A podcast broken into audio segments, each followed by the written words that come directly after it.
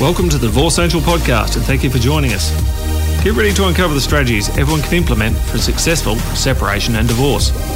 This will save you valuable time, money, and emotions while learning the secrets to your happily ever after.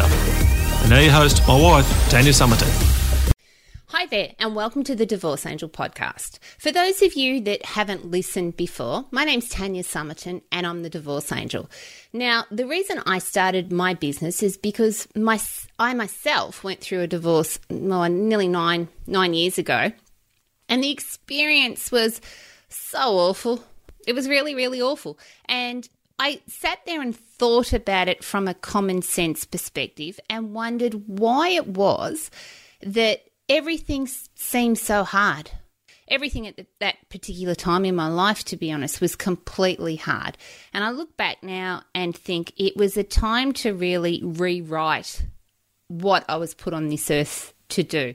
It was my chance to look at everything that had happened in my previous chapter and really take a deep dive into what I did well, what I didn't do very well at all, and what came really naturally to me, even when I was in my corporate role, even when, when my kids were little at school, people would tell me things that they probably shouldn't be shouldn't have been telling me.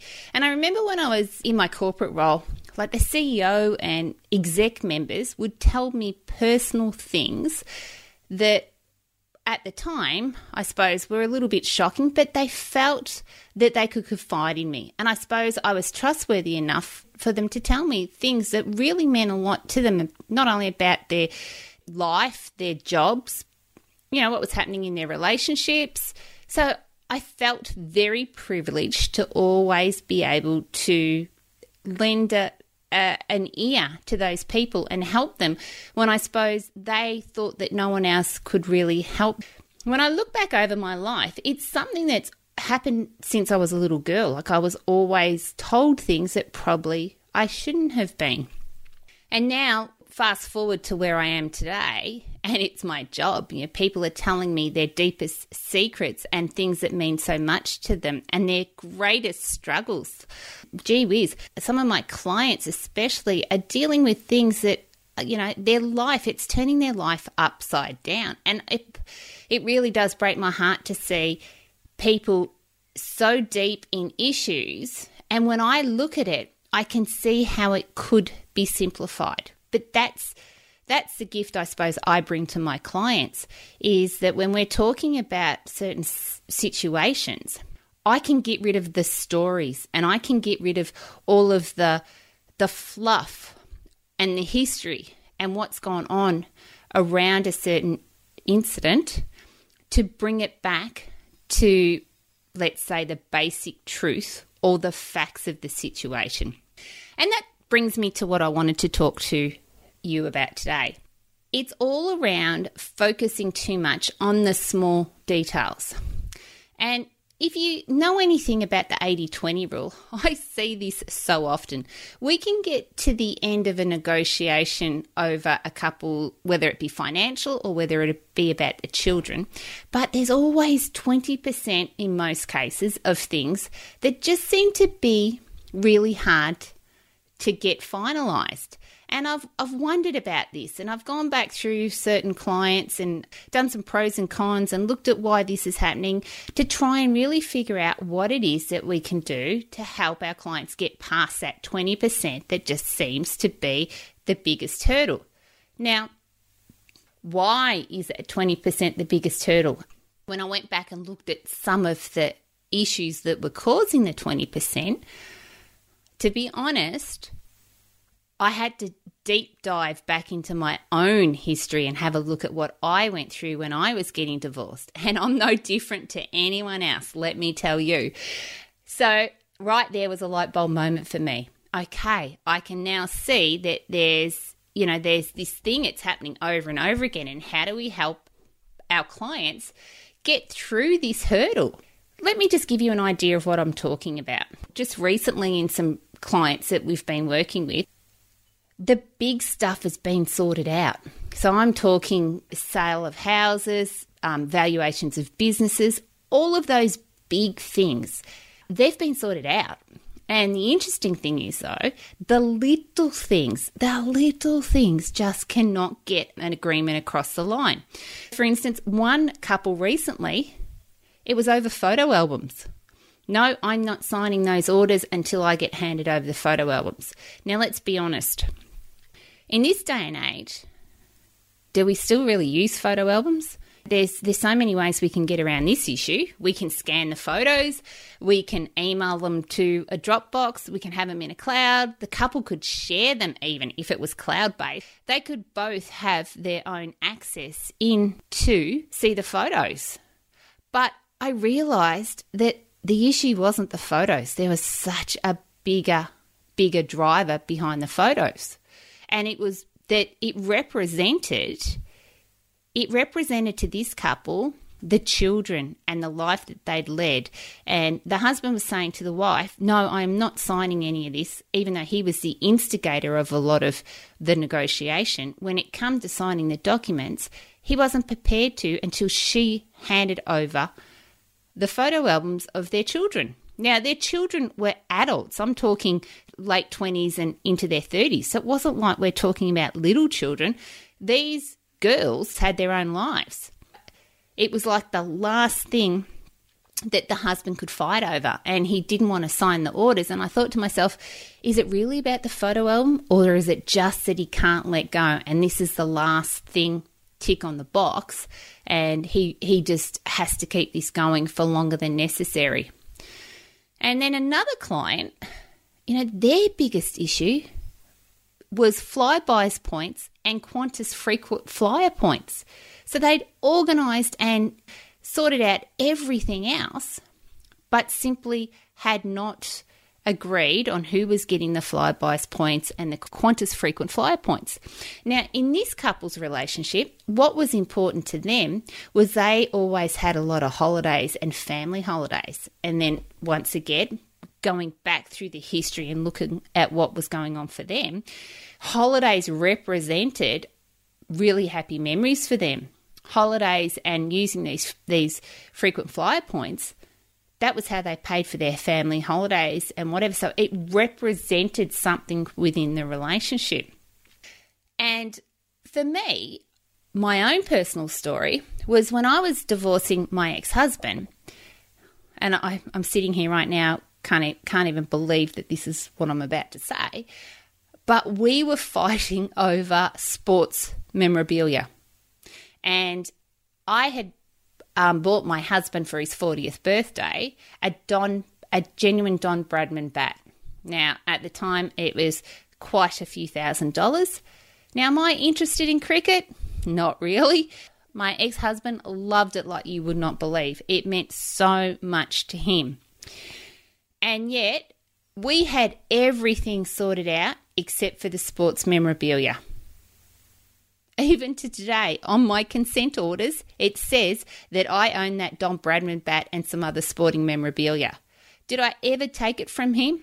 No, he still has it in his house. Do I really care? Not one bit. But at the moment, at that moment when we were going through the negotiations and signing the contracts, that Don Bradman bat, I knew it would hurt him if I kept it, so I did everything I possibly could to make sure I got it. Appalling when I look back now.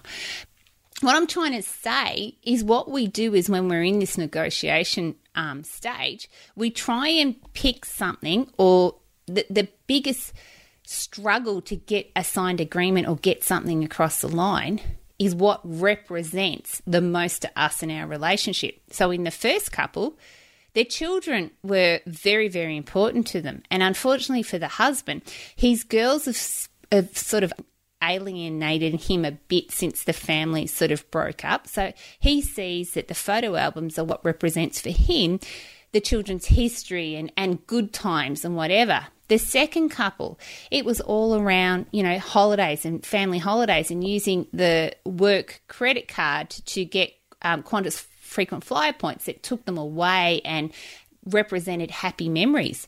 For me, my boys and my ex-husband spent such a lot of time at cricket. Like we were ev- we were forever at the cricket club or the tennis club or or you know the football because that's where we had a lot of our happy memories. And i knew if i got or if i owned those things then hopefully i would hurt him.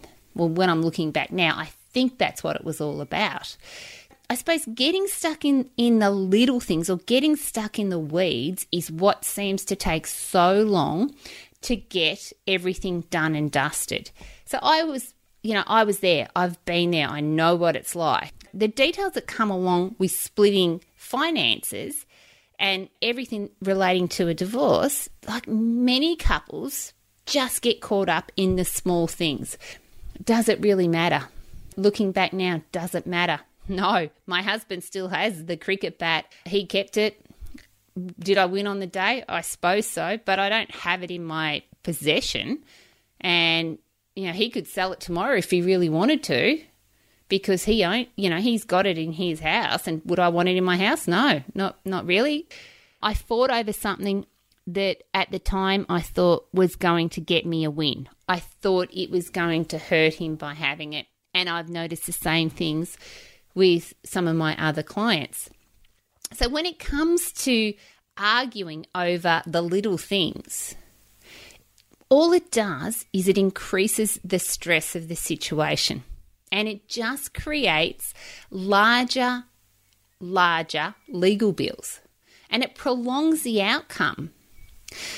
So, learning from what I went through and learning from what I'm seeing from my other clients, how do you prevent this from happening to you?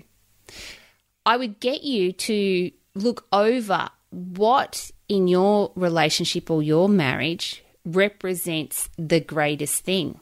Because when I'm sitting down, I'm talking to clients and, and, we're trying to work out a strategy, I will often say, Now, what will your partner's primary driver be? What is the most important thing to them? Because we know if we can accommodate and make them happy, we can get it over and done with quite quickly and amicably. And isn't that what everyone wants? Like at the time, depending on how the relationship's broken up, at the time you might want to hurt them or you might want to just somehow retaliate or let them know how unhappy and hurt you feel. And to do that, you take what you think represents their greatest achievement or greatest happiness or pain point, that's what you use against them. And does it does it make it any better? Does it get you where you want to get to? No. So I suppose look at me. I you know we pro- we continued our argument for probably well we had two lawyers in a mediation. It was, probably went for 3 hours debating over this sports and this Don Bradman bat. And in the end, my ex husband just gave up and I got it. Yay, yay. So I won. You ripper. I won. But what do I get for it? Nothing. He still got it in his house. And it means nothing to me, and I never really wanted it. And it's painful for me to say this to you, but I'm telling you this because I'm teaching you the lessons from what I learned. It got me nowhere. And all it did, it prolonged the legal bills and it didn't make me any happier. I'm no happier whatsoever because that's what I've got on my written consent orders. It means nothing. Learn from what happened to me and what I can see with my clients. If there's a struggle going on about something that is little in the scheme of the whole relationship, ask yourself is it really worth the fight? Is it really worth spending the money and why are you so attached to that one particular item? What does it mean to you and what does it represent? And do you really need it in your life? So, with this client with the frequent flyer points, no, she, she, certainly she's starting a new business. She'll be able to get those frequent flyer points back very, very quickly. The client with the photo albums, as I said, we could scan them all and pop them up to a, into a cloud. We could give them to him on a um, on a memory stick. We could even hand over the photo albums and just keep the scan photos ourselves. Because, like, let's be honest, like photos just in a photo album, unless you're into some sort of scrapbooking, just seem to deteriorate anyway. There's an answer and an outcome behind each of these issues. And I don't want you to waste your time fighting over something that, in the scheme of things, is really, really tiny. Have a look.